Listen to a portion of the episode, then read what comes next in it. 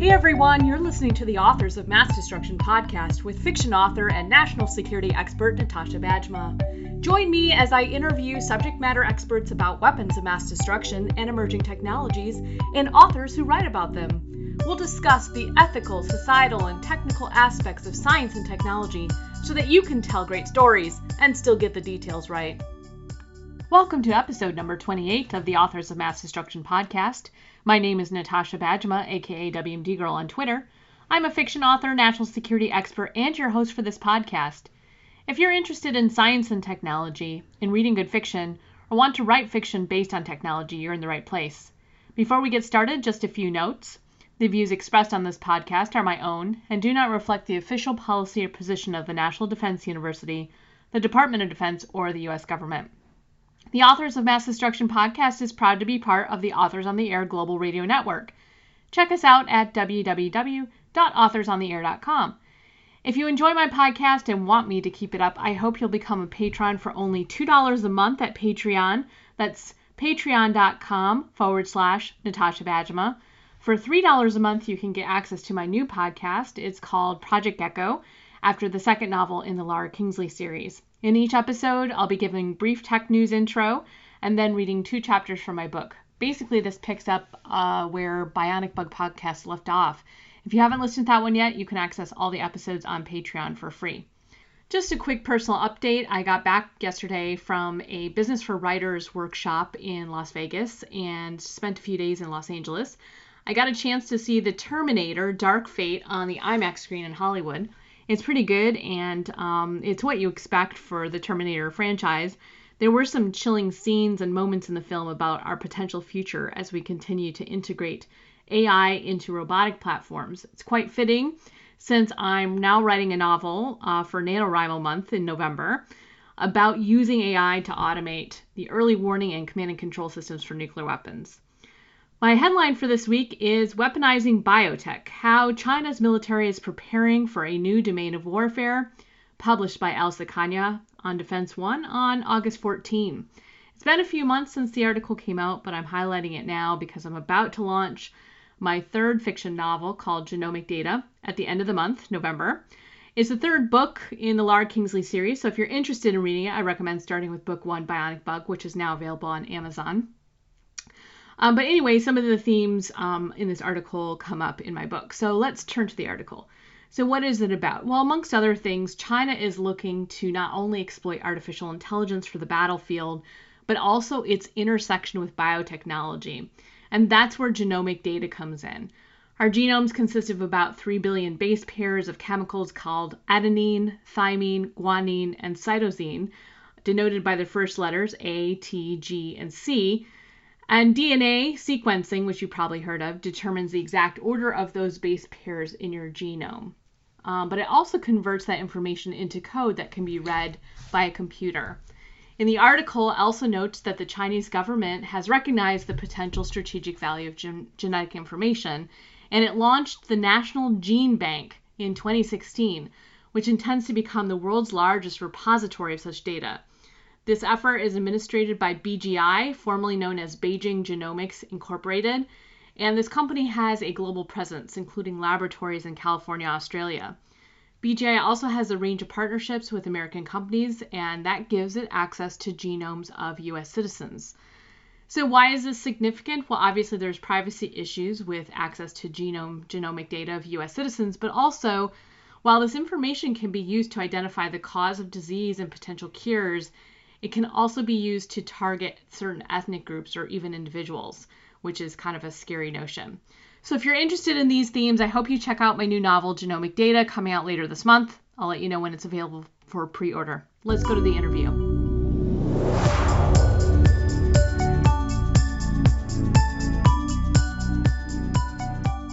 Welcome to the Authors of Mass Destruction podcast. I'm here today with Patrick O'Donnell and Gavin Reese. Patrick uh, comes from the upper Midwest. He's a full time police sergeant in one of the largest U.S. cities.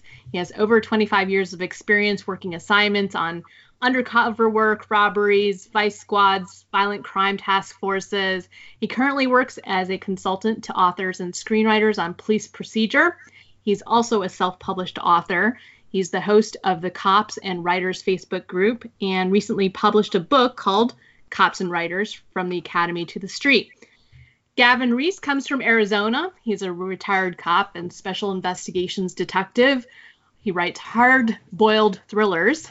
Gavin has experience uh, in high risk police operations, uh, street level narcotics, combat medical care, international drug trafficking, organized crime, SWAT operations, human smuggling, motorcycle gang investigations, and many other things, including hazardous materials, um, radiation, and nuclear terrorism. Can't wait to talk about all of that. He recently has published a prequel to conspiracy series he's written called The Absolver. He is the host of the Writers on the Beat podcast, part of the Authors on the Air Global Radio Network. Welcome to the show. Thank you so much for having us. Yeah, thank you. This is really a cool opportunity, I think, for um, the listeners in particular, writers, to better understand um, when when something mass destruction related goes wrong. Um, how does that really get started on the ground? um, because even even a um, a weapon like a biological or a chemical weapon, at the end of the day, the first responders are the are the first at the scene, and that would be you guys, um, probably probably plus the fire department and the EMTs. So I thought what we would do is get started a little bit on um, why you guys decided to become cops and detectives. What what drew you to that particular field? And we'll start with Patrick. Well, let's see. Um, as a young lad, I grew up in Chicago. And when I was probably about 10 or 11 years old, obviously, you know, kids like police cars and fire engines, you know, that kind of stuff. So I was no different. I liked all that. Of course, you grow up watching Emergency and SWAT and Adam 12 and TJ Hooker and, you know, all the cool TV shows. So that kind of sparks your imagination. And there was one moment when uh, I remember I was probably about 10 or 11 years old I was staying at my grandparents' house, which was quote unquote in the hood. I was there by myself, and my aunt called, and she's like, "Hey, are you okay?" And I'm like, "Well, why wouldn't I be?" And she said, "Somebody just got shot out in front of the house." I'm like, "Oh, okay." So I peeked through the blinds, and sure enough, there's all the crime scene tape. Some unfortunate uh, person got killed with a shotgun. And uh, I was just like, wow. So I remember just staring out the window and watching all the police do all their police stuff. And I'm like, that's pretty badass. This is kind of cool. and then later on, we moved to the suburbs. And I remember I was probably about 13 or 14. And the police, the local police department was executing a search warrant on our neighbors. And I was just like enthralled because their SWAT team was like literally in our backyard. One guy had a shotgun, the other one had an M16, and they're like in our backyard. And I'm just like looking out the window, and they breach the door. They're pulling people out by their hair. People are fighting. You know, I'm just like, this is the coolest stuff ever. one day I want to grow up and be one of these guys. This is this rocks. then later on, I went to college and uh, I did an internship with a big city uh, sheriff's department and I thought it was the coolest stuff ever. And I'm just like, yeah, this this looks like a good job. Obviously, it has its pitfalls, but you know, talking to the guys who have been doing it for a long time, they're like, you're not going to get rich, but you could raise a family on it, you know, and have a decent pension if you make it out in one piece. So it's like, yeah, all right, sounds good. Gavin, how about you? Well, I I actually got got into uh, got into cop work because I couldn't get into the military right after uh, in the days after 9/11, um, I was in in college, and uh, a buddy and I, as soon as the recruiting offices opened back up, I guess probably that next week, um, we went down to uh, to sign up and go do our our hopeful duty overseas, and found out from some medical issues I had when I was a kid that I couldn't get uh, couldn't get a waiver to get in. So. Um, stayed in school and ended up doing some work in finance. Uh, some friends of mine where I had grown up in uh, in Albuquerque. Uh, had gotten on the police force in the time, and when did some ride-alongs with him and with another friend that I had, and realized they were having a lot more fun at work than I was, um, going out and and um, hunting bad men who deserved the hunt uh, was a lot more fun than talking about annuities and you know time horizon and a lot of the things that I was doing on my day job. So uh, that's kind of where that got started. And because of my background in uh, finance and uh, some chemistry and critical writing, I pretty quickly got um, pulled up into uh, work in our special investigations unit, specifically on the financial aspects of international drug trafficking on the the civil uh, seizure side of the work, and doing all the all the financial analysis that's necessary to take and seize all the property these guys get through their uh, through their felonious activities, and then keep it for the police department, put it to to good use. And uh, along the way, developed, or I guess, um, got a chance to, to get back into a little bit of my so my original interest with chemistry and some of the hazmat and radiation work at the end of end of my career there. Cool. So something that both of you guys kind of referenced, um, Patrick, I think you said the word cool, and I think Gavin, you said the word fun, and I studied weapons of mass destruction and have been working in this field for 20 years, and I think it's super cool and fun, but yes. it's also scary, and we spend a lot of time thinking about the darker side of humanity. And I'm wondering, is there a particular personality that gravitates to these careers where you have to think about really kind of, you know, crime, death, destruction on a regular basis that allows, is there something about us that allows us to um, deal with these issues on a day to day basis? I think uh, a real good dark sense of humor is key. You know, and, mm. you know, it, it's either the chicken or the egg you know there's a certain type of person that goes into law enforcement like i said you know you got to, you have to have the right sense of humor you you got to be able to take a lot and uh, i don't know if and most people are alphas that get into this job and i don't know if you get into the job and it, it becomes more pronounced you know i think it does so i think there's a certain personality type whether you're a man or a woman and like I said, it's mostly alphas that are attracted to this job because mm-hmm. whenever you're at a scene, when you're whatever assignment you're at, you're in charge. You have to be in charge. You don't have to be an asshole about it, but mm-hmm. you know you're in charge. You have to, and mm-hmm. it takes a special, a certain kind of personality to be okay with that. And you know, like what you're saying, as far as like seeing all the, uh, all the um, inhumanity and what people are actually capable of, you uh, develop a very interesting sense of humor more than yeah. anything else. And that's universal. Every cop I've talked to all over the country, they all have that same sense of humor. You have to have it.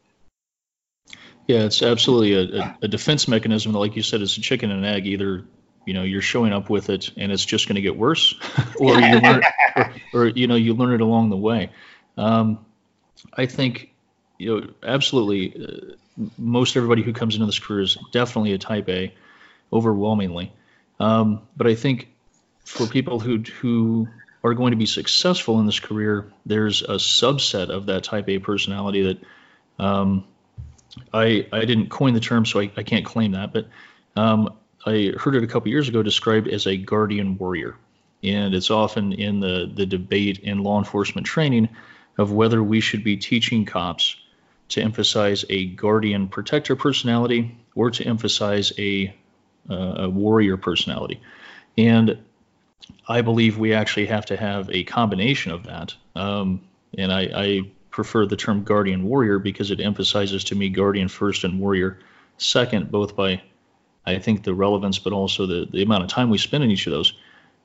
I think without a guardian warrior mentality that you want to stand up and defend people who cannot stand up and defend themselves, I don't think you'll be able to burden the atrocities that you're going to witness, that you're going to have uh, done or committed against you and your friends, or that you're going to have to commit against other people. It's a very caustic career that that part always gets left out of the recruiting video. um, you know, and I think you know we need as a as a culture to do a much better job of having more open dialogue about that specific part of it.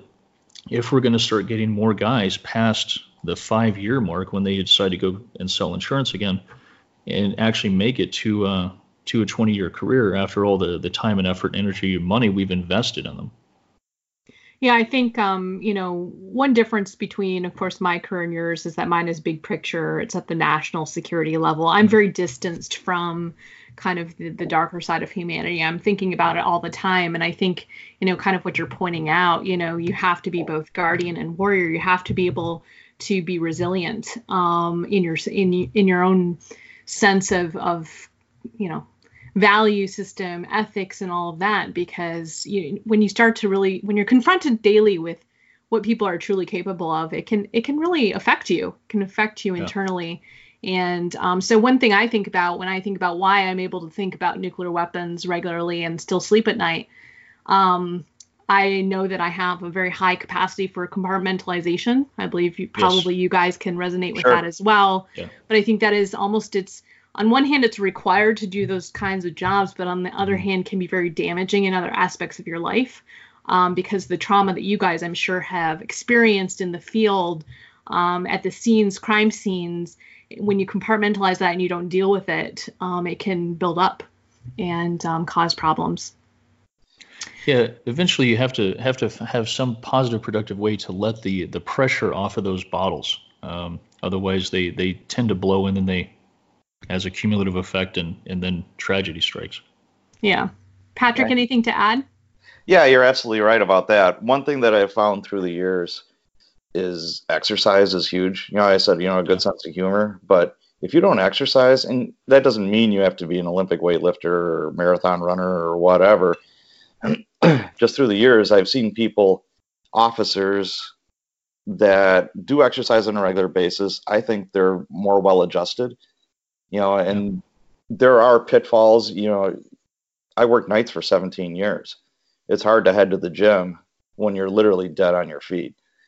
And I would, I knew guys that they'd get done working a midnight to eight shift and they'd have to drink a six pack before they could get to sleep. Wow. You know, crawling inside of a bottle never works. Hmm. You know, yeah. really high divorce rates. I mean, I got divorced. I can't blame the job entirely, but it doesn't help. Mm-hmm. You know, after a while, all the mayhem and all the ickiness in the world becomes white noise. It has to. I mean, you can't go home and boo-hoo about it. But you know, just a good example. There was a homicide literally five doors down from me about two weeks ago. I live in a town. The last time we had a homicide was like two years ago. That was like a mm. botched armed robbery. I know some of the particulars of it and I know and I don't know some of it, but I know it wasn't like a stranger thing. You know, this is so I'm like, you know, no big deal. But the neighbors are like literally freaking out. They right. they got PTSD. They're and, and my wife is like, why are you laughing about that? Because it's funny. yeah, because it is. Yeah. Yeah, because it's just funny. I'm sorry. You know. I, yeah. Well, so it's yeah. funny because you guys experience that reality on a regular basis, right? And so these people's bubbles were burst for one moment, yes. and right. and they they are un, incapable of of dealing with it. Um, and that's the difference, right? Well, when I was a civilian, when I got out of college, our townhouse got burglarized, and I'll tell you what, nothing feels worse than knowing somebody was inside your house going through your stuff I tell you what, for like a week, I just sit on the couch with a pistol in my hand. I'm like, come on in. I'm ready now. Yeah, I'll be more than happy to help you. You know, but yeah, that that's when I was a civilian. You know, you yeah. feel violated. It, I feel horrible for crime victims. Mm-hmm. You know, you know, there's all different types of crime, obviously, but even you know, that's a property crime, and people, it's not in the highest tier of like, say, like a homicide or something like that, but it really does affect people, and mm-hmm. it sucks. You know, yeah. Yeah, I, I, I love to listen to podcasts. I love to listen to different points of views, and you know, I'll listen to some, and they'll start talking about prison reform and how poorly uh, prisoners are being treated in prisons, you know, et cetera. And you know, and and our justice system is where people are sent to jail or prison as punishment, not for punishment. They're not supposed to be extra punishment once you get to jail, but it's not supposed to be, you know, the Hilton. And what I'd love to see some of these shows do is interview some of these victims of these people who are in prison. Mm-hmm. Now all of a sudden yeah. you wouldn't be feeling so sorry for them. You know, it, it literally ruins people's lives. Mm-hmm. Just because some asshat decided to do X, Y, or Z to some innocent person. And Mhm. it's not always an innocent person. I mean, Right. like I work in a very crime challenged neighborhood. There's always some new catchphrase for it. You know, the city I work at is 600,000 people, and last year we had over 400 non-fatal shootings. We had over 100 homicides. We're in the top 10. Mm. We're consistently in the top 10 most violent cities in the country, and it just becomes white noise after a while. Right. And you're just like, whatever. But I would say 90% of the time, people are involved in these things. They're doing something illegal. hmm It's not just I was walking down the street and boom, I got shot for no good reason. You know, they're getting a prostitute, they're slinging dope, they're in the wrong neighborhood slinging dope. They're you know, fill in the blanks. hmm You know, so and the general public doesn't realize that. I think Okay, the- Gavin, go ahead. I was just say, uh, I think part of that forgotten equation that you you, you brought up there, Patrick, is that uh, in in reality, right, the the the press only wants to tell one side of that story about this this poor guy who's in prison for an extended period of time for no good reason. And in the reality of my experience is that you know you start out on probation for uh, way too many offenses before you actually end up getting county jail time before you ever have a chance at big boy prison. And, you know, so for somebody to land serious time in a penitentiary takes a lot of effort. Um, it's excessively rare. I can't say it doesn't happen, but it's excessively rare that, you know, on your rookie at bat, you land penitentiary time. That almost never happens unless, you know, it's it's a, a domestic homicide or something like that. You're Mhm. absolutely right. You know, it's just like, oh, he just had a nickel bag of weed and now he's you know, in a Yeah. supermax. No, that does not happen. You know, there's deferred No. prosecution, there's probation, there's double secret probation, there's triple secret probation. Yeah, there's yeah. Well, that's uh, that's interesting. I don't think a lot of people really kind of uh, understand that. Um, so good perspective. So today, what we're going to do though is we're going to go through three scenarios that are mass destruction related, and basically, I'm going to give the scenario and then have you guys kind of answer a bunch of questions about kind of what you do, what happens, um, and how that uh, how the investigation would proceed. So the first one, uh, a bomb explodes in an office building downtown. The bomb is laced with radiological material, cesium 137, but you have no reason to know this as you arrive on the scene. What happens first? Um, Gavin, if- go ahead. Yeah, I'll uh, I'll I'll jump in first, and I'll I'll play the uh, the the patrol cop who's uh, just responding to the urgent call. Um, the the first thing that that the typical patrol cop is going to do is going to be in in this era, hopefully, to to get close enough to the scene to to see what's going on and be aware of the possibility of secondary IEDs. yep, absolutely. Although I say that knowing that in all likelihood he's probably actually going to rush into the scene because of, you know, nobody's the odds of somebody dealing with two explosions in their career is almost zero. So it's going to be the first time that they've done this in real life.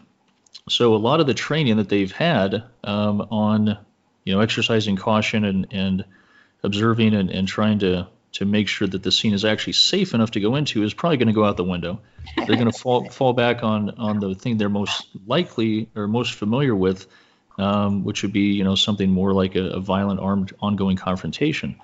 Um, so in all likelihood, the first few patrol cops are going to show up, rush in because they want to help people. So they're going to be trying to get people out of the scene, triaging victims, getting them to aid, and along the way, getting themselves incredibly contaminated um, from the 137 uh, and uh, end up being a, a secondary casualty when when the, the fire trucks eventually show up that happen to have the rad meters on them and they start going off a block before they actually get to the scene. Um, and then if you want to jump in as a, as a patrol sergeant, I guess what uh, Yeah, that's that's kind of my wheelhouse. You know, uh, whether it's a bomb exploding or a shooting or a fire. As a patrol sergeant, you know, there's certain things that I have to go to, and obviously this would be one of them.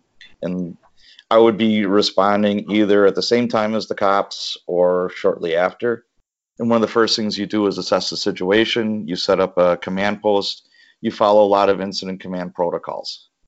And like I said, and that's pretty much generic for okay, something bad happened. There's a there, there's going to be a lot of moving pieces here. So, a you need somebody that's in charge. You have to establish that right away. So you get on the scene. It's like okay, squad 2115. I'm 1023. This is my location. Safe entry from. You'll because squads, fire department, they're going to start clogging up the street pretty quick. Mm. So you're going to want to let whoever is coming know, okay, this is a safe place for other um, personnel to respond to. This is going to be our staging area. You know, you're going to have cops start setting up as with the crime scene tape. And something like this, you make your crime scene because it's a crime scene as big as possible. You could always shrink it later. So this could be two, three city blocks. And obviously, you start requesting resources that are going to take the, the most time to get right away because you know it's going to take a while. So it's like, okay, I'm going to need the mobile command post. I am going once you know you know it's like it's a bomb and you have mass casualties. It's like, okay, I'm going to need a mobile command post because I'm going to need to coordinate with the fire department. I'm going to need to coordinate with other departments. And then once um, all that is, obviously, you're going to be looking for victims. You're going to be looking for bad guys.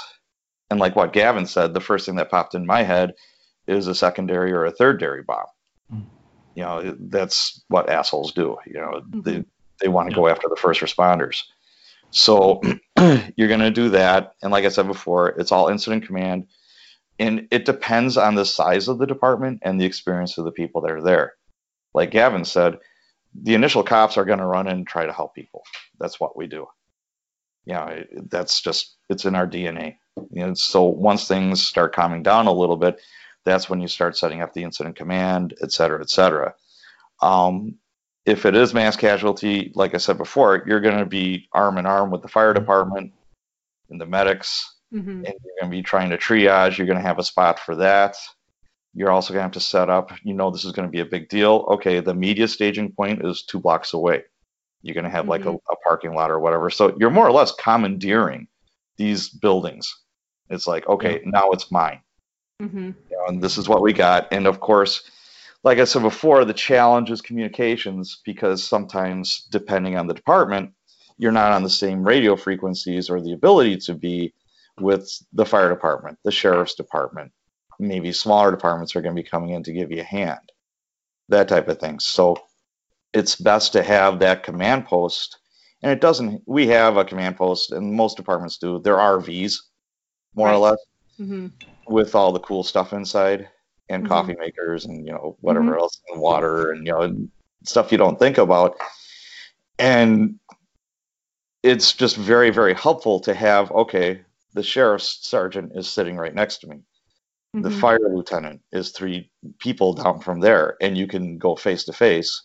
So, I mean, I've been the incident commander for six, maybe seven officer involved shootings where an officer's had to shoot and kill somebody.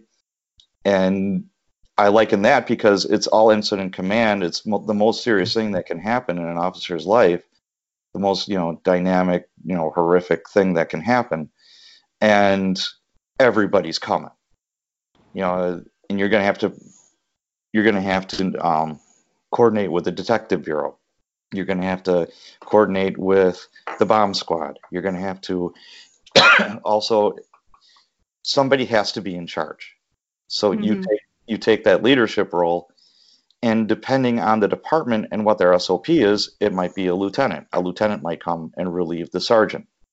And then and maybe a, a captain will come and relieve the lieutenant most of the time it's the sergeant that is the incident commander and they're the one that's in charge of the nuts and bolts i have a schedule in my hand i i have a scribe next to me i remember one of them i just like i grabbed her and i'm just like you are now my left arm i said every you write down everything i say i want to know where every squad is and what they're doing mm-hmm.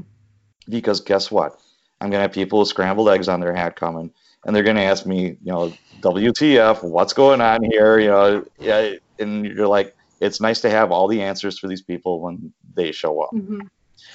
So, Gavin, I wanted to um, piggyback on something you said. So you said that um, really you wouldn't know about the presence of radioactive materials until Right. the fire trucks arrive. That would.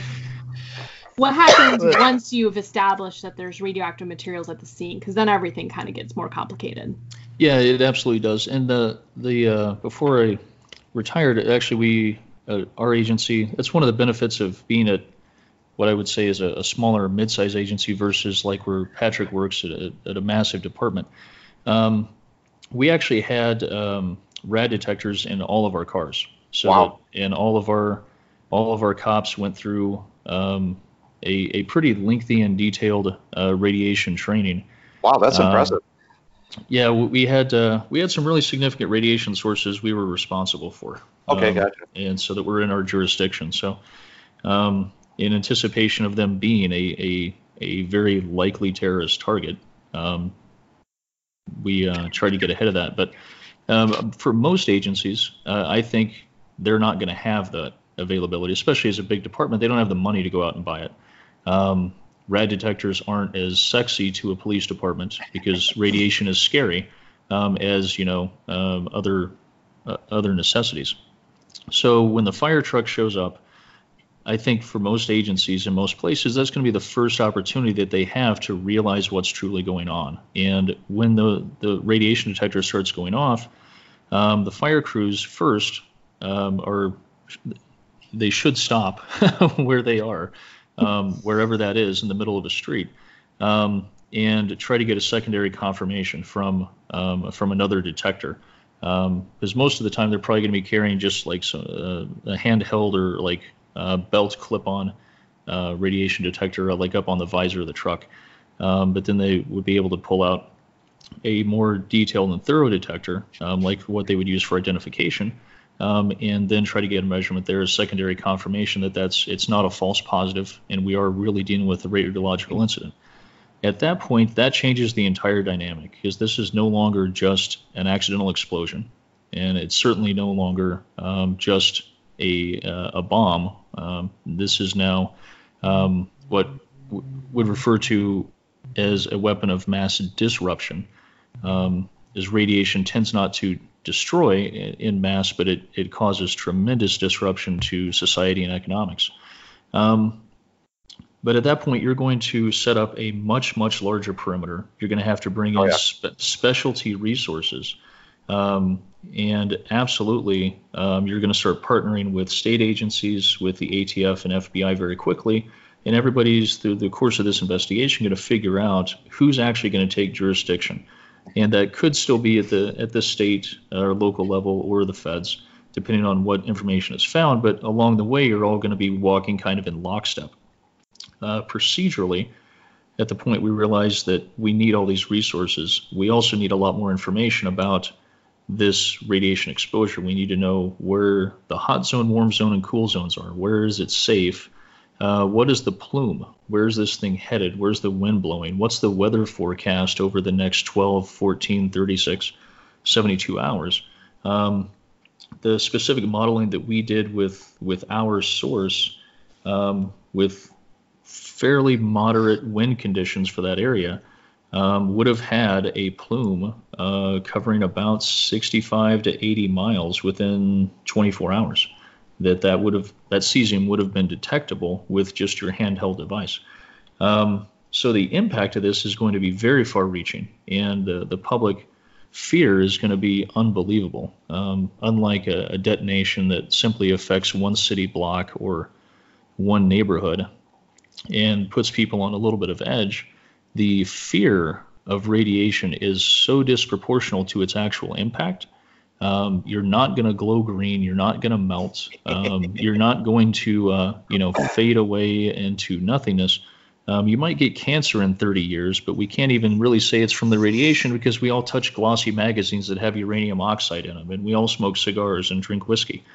Um, so, you know, the uh, the the whole nature of that will shift dramatically, and a lot of specialized resources are going to come in to figure out, you know, what who do we need to evacuate right now, who do we need to start moving out over the next couple days, and what additional resources do we need to totally lock down, probably, uh, you know, potentially a square mile or more of this area, and then long term, what's it going to take to clean up? And the uh, the answer probably starts with a B for billions.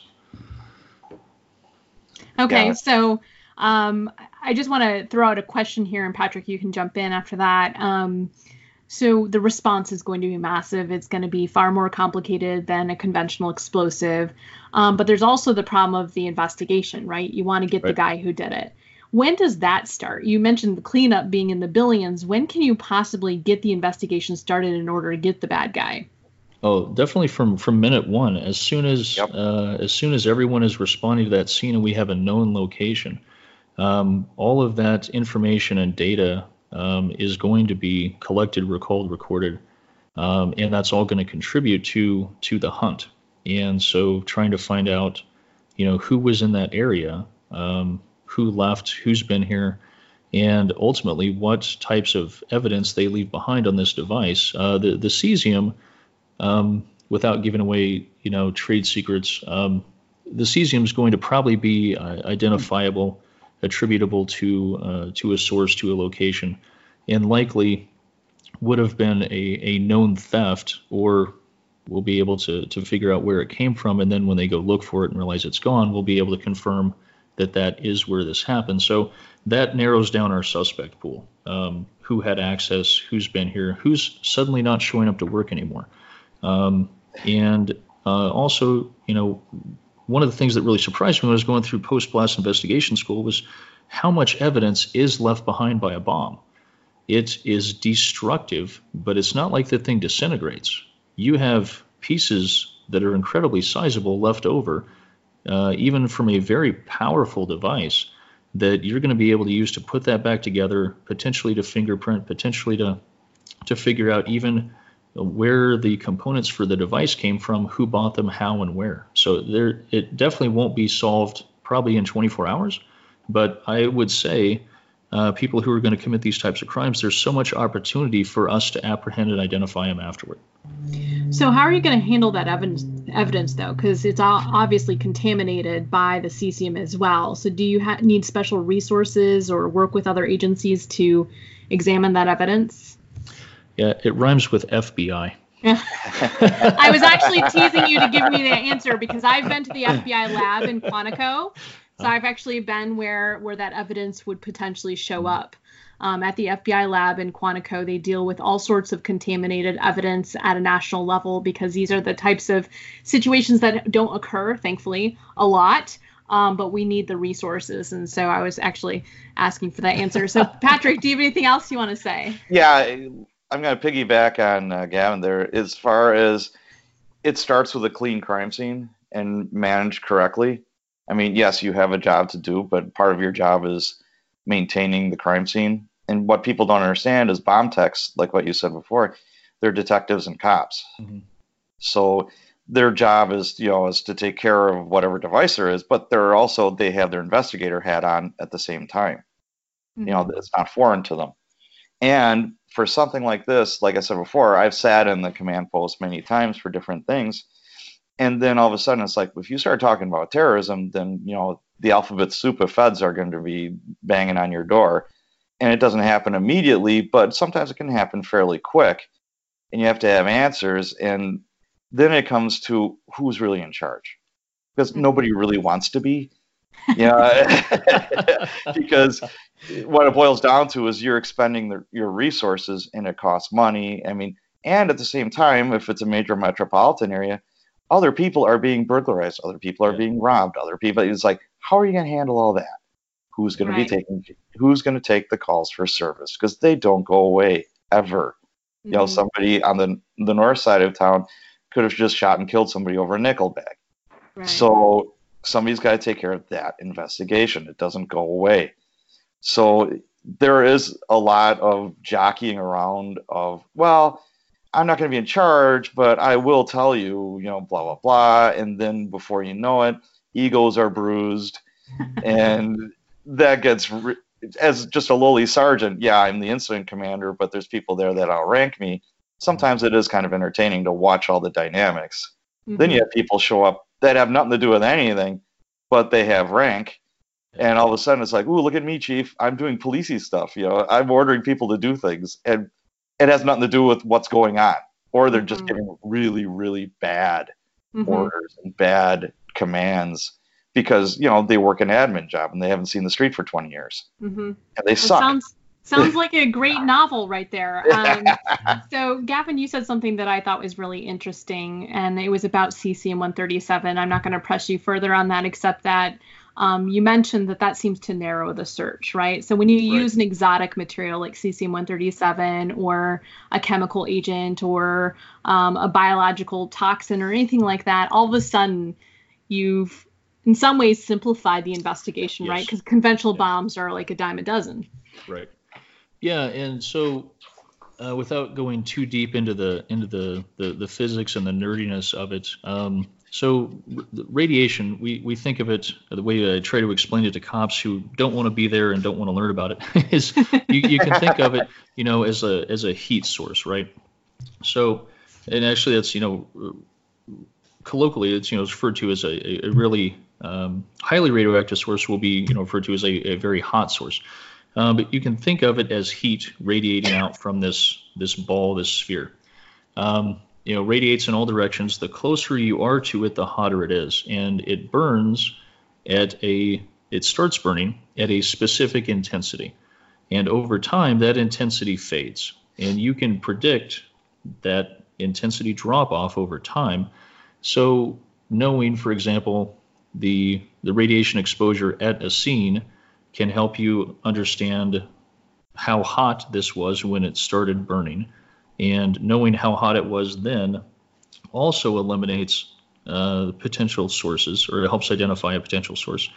Because, for example, you know, the the source that, that we were charged with, with protecting primarily um, uh, was created, I think, in about 1968 um, and is still unbelievably hot. So, but we know over time that its uh, loss of radioactive energy has followed its predicted pattern.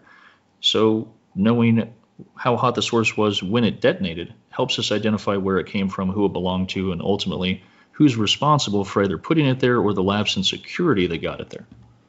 Yeah, I think what you're what you're dancing around without getting too nerdy is that every radioactive material has an isotopic signature. Yes. Um, and we're able to determine potential sources for that material depending on that particular signature. Um, Patrick, anything to add before we move on to the next scenario?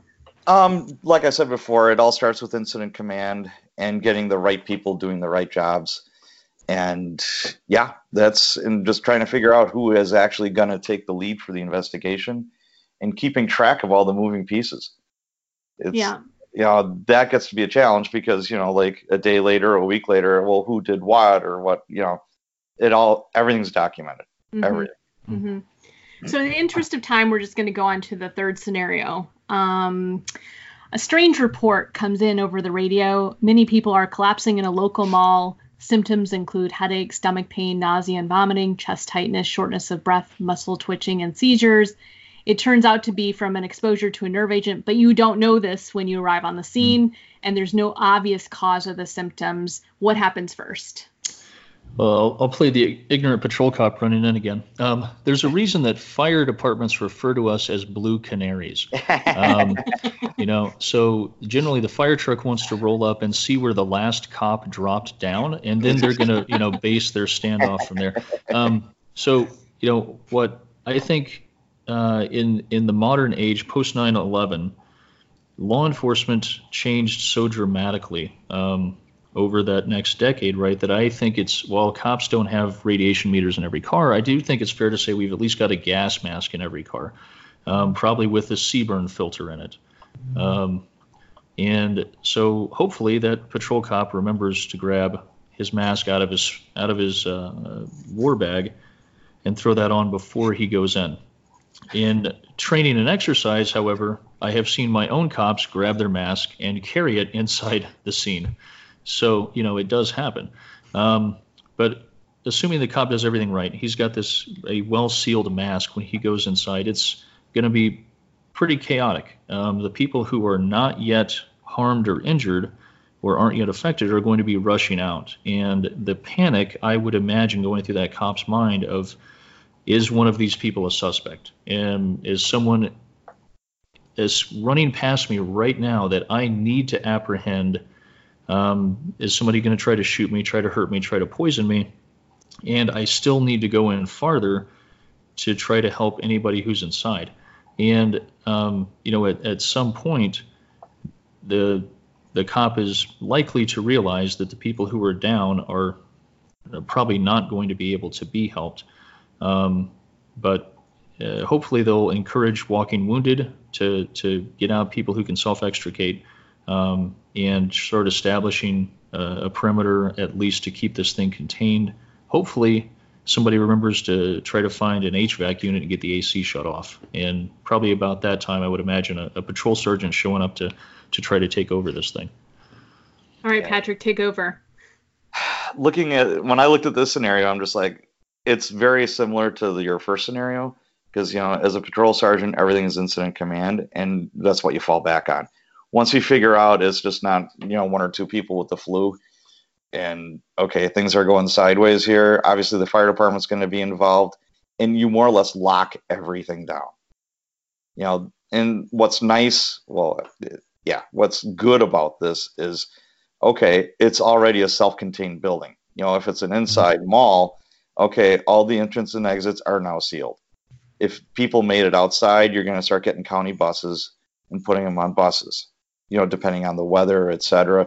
But you don't want anybody leaving because A, like you said, Gavin, they could be a suspect. B, mm-hmm. they could be a witness with good information. And you know, and C, they're a victim and they have to be treated. So everybody stays, nobody goes in. So as a boss, my thoughts are okay, I'm closing streets, I'm getting motorcycle cops to block intersections. Again, I'm going to have the mobile command post come out. I, I initiate incident command everybody's got jobs to do. And just like a lot like the other scenario, I'm going to be treating it very, very similarly. I'm going to be working hand to hand with the fire department. And once you start thinking nerve agent or anything like that, well, now the alphabet soup of of feds, they're going to be involved too. So there's going to be a How would you know? How would you know it's a nerve agent? How would you know to involve the feds? You know, as far as knowing it's a nerve agent, probably wouldn't right away. But okay, something is weird here. People are dropping like flies, you know, and they're all kind of exhibiting the same um, symptoms. So I'm no nerve agent expert, but I don't have to be an expert in anything to know that something just ain't right. And the fire department's going to be there, and you have people that you work with from all different backgrounds, and you're going to use that. And hey, Sarge, this is, I think this is, you know, and then the fire department, they're they're more trained up on this stuff than we are. You know, hazmat situations and any any kind of biological stuff, etc.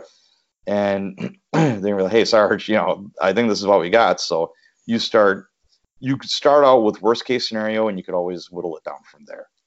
And I, I think the biggest tell depending on what the, the agent is, right, is, is going to be the symptoms that people are exhibiting. You know, um, if there was, you know, a, a mass release of, I don't know, carbon dioxide or some type of otherwise innocuous gas that that is just knocking people out, um, they're not going to have the same symptoms as, you know, a nerve agent where they're going into seizures or, you know, they're frothing from their mouth or their nose or there's um, something else going on that, that's externally obvious that this isn't just um, an accident and it's not just limited to you know one family one person um, i think the, the number and the types of symptoms should pretty quickly tell the responding cops and, and hazmat and fire crews that they're going to have to back up and treat this very differently than yep. you know um, just you know uh, uh, some pandemic exposure if it starts looking like an episode of The Walking Dead, you're like, oh. all right, yeah. here we go. Yeah. We're gonna be treating this a little differently here. Yeah. Gavin, you mentioned turning off the HVAC system. Mm-hmm. Um, talk a little bit about that. Yeah, so that's one of the things that um, through my work on the, on kind of the CBRN side of things um, that I did not appreciate as as a patrol cop is how much we need other experts, other specialists And even the, the, the janitor, the maintenance guy at the mall or at a, an apartment building or an office building is invaluable, right? They have keys to everything. They know how everything works. They know where the shutoff is. They can get the water turned off. They can get um, the uh, the HVAC turned off, the power turned off. And as a patrol cop, when when you're especially when you're still green, right? You don't need anybody. all, all, you all you maybe need is another, another partner with a long gun, and you can conquer the world. Um, and you know, unfortunately, it's just just not the case. Um, but as soon as first responders start realizing that that this is something obscure, something um, that's potentially airborne, and you know, as soon as a number of people who are not together, didn't show up together, and are obviously strangers start getting affected by the same thing with the same symptoms, it has to be airborne. Um, so one of the first things that should happen is getting that HVAC shut off so that it at least limits the, the, the concentration of it into one area. The whole building is going to be treated as contaminated, yep. but ultimately we want to do everything we can to keep it from rushing out. Because um, mm-hmm. that's one of the things that, you know, uh, especially large shopping malls, right? They all have double doors on their entrances because the HVAC system works off positive pressure. So uh, by keeping that thing turned on, we're going to actually be pushing that contaminant out of the building. Yeah, so there, there's that aspect um, from the national security perspective. Um, the red team side of things is that mm-hmm. if you want to get the most people uh, for the, the least amount of chemical agent, you want to do it indoors, and a potential delivery mechanism for that is through the HVAC system.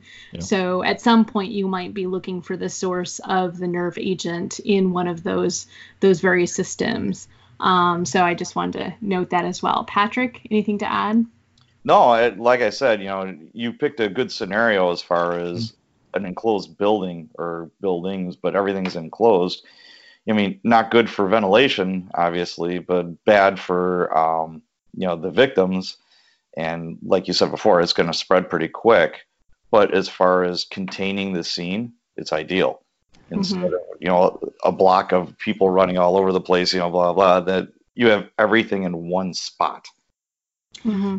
And I think you know, from my my paranoid cynicism, um, my my second thought, other than this is going to get a lot of people killed, uh, my second thought was that this would be a fantastic diversionary device to get a lot of resources sucked up into one place and then commit the actual crime or actual uh, actually disaster you wanted to initiate somewhere else. Um, and that's you know much like the secondary devices that we're concerned about and that have been showing up at um, scenes in the, the Middle East and you know some over here um, to get first responders using a catastrophic incident or an active shooter or something like that as a uh, resource draw to get a bunch of cops, fire medics, uh, important first responders to one area so that you're free to commit your crimes in someplace else um, is a very real, very real concern, um, and something that you know authors could certainly use to to great effect in their thrillers. The only thing I would add to that is that thankfully, um, you and Patrick are the good guys, and I'm one of the good guys. Um, a lot of the bad guys are not that smart. No. Um, no, the the the, wor- the, the worst ones are is what we're afraid of. You know, it's right. the, the street the yes. street criminal's not out doing this. This is you know this is somebody who's you know, a, a, a true criminal mastermind and, you know, uh, with far ulterior, uh, ulterior motives. Yeah, so if you're talking about a villain that is truly strategic, has the mm-hmm. long game in mind, is able to keep a very uh, tight knit team, because the the more complex the operation, the more support you need, so the more um, risk of, of detection and leak, yep. right? Absolutely. So the bigger your operation is, the more you know risk you face as a bad guy um, if you can keep that that tight knit group together and carry out your um, your scenario, yeah, having this as being the first step in a scenario would be absolutely brilliant. Yep, absolutely. Yeah, that's how I'm going to do it. Yeah, that's awesome, awesome. Well, this has been a really fascinating discussion. Thank you so much. Um, before we go, can you please each tell the audience where they can find your books, uh, find you on the internet? Patrick, go for it. Sure. Um, I do have a website, www.copsandwriters.com. You can find me, most of my stuff through there. I do have a Facebook group, Cops and Writers. Uh, like I said, uh, that's on Facebook. My email is sarge at copsandwriters.com. I will be at 20 Books Vegas this year. That's going to be in a few weeks. So Yes, hopefully I'll see up. some of you guys out there. And you Yeah. said you have a second book coming out. Um, I I do. Um, I'm Amazon exclusive right now. Cops and Writers from the Academy to the Streets. I launched that. I think it was June 21st, June 22nd, and the second book is Cops and Writers: Crime Scenes and Investigations. That goes more into the weeds of uh, the investigative side of the house, and uh, the first one was more of the patrol side of the house. And um, yeah, that should be out hopefully the end of November, going into December. Great. I look forward to that. Gavin, how about you? Well, you can find all my info at uh, gavinreese.com. And uh, I've got uh, two different series that are up on Amazon right now. One of them, uh, crime series based a, a lot on my training experience uh, working as a cop. And the second's a conspiracy series about a very conflicted priest who's a former cop and struggles with uh, righteous indignation and, and moral violence as he tries to uh, navigate his response to to the victims and, and criminals he meets in his work as a priest. Great. Well, thank you guys so much for your time today. I Thank you. greatly appreciate the invite. This was fun. Yeah, this was a good time.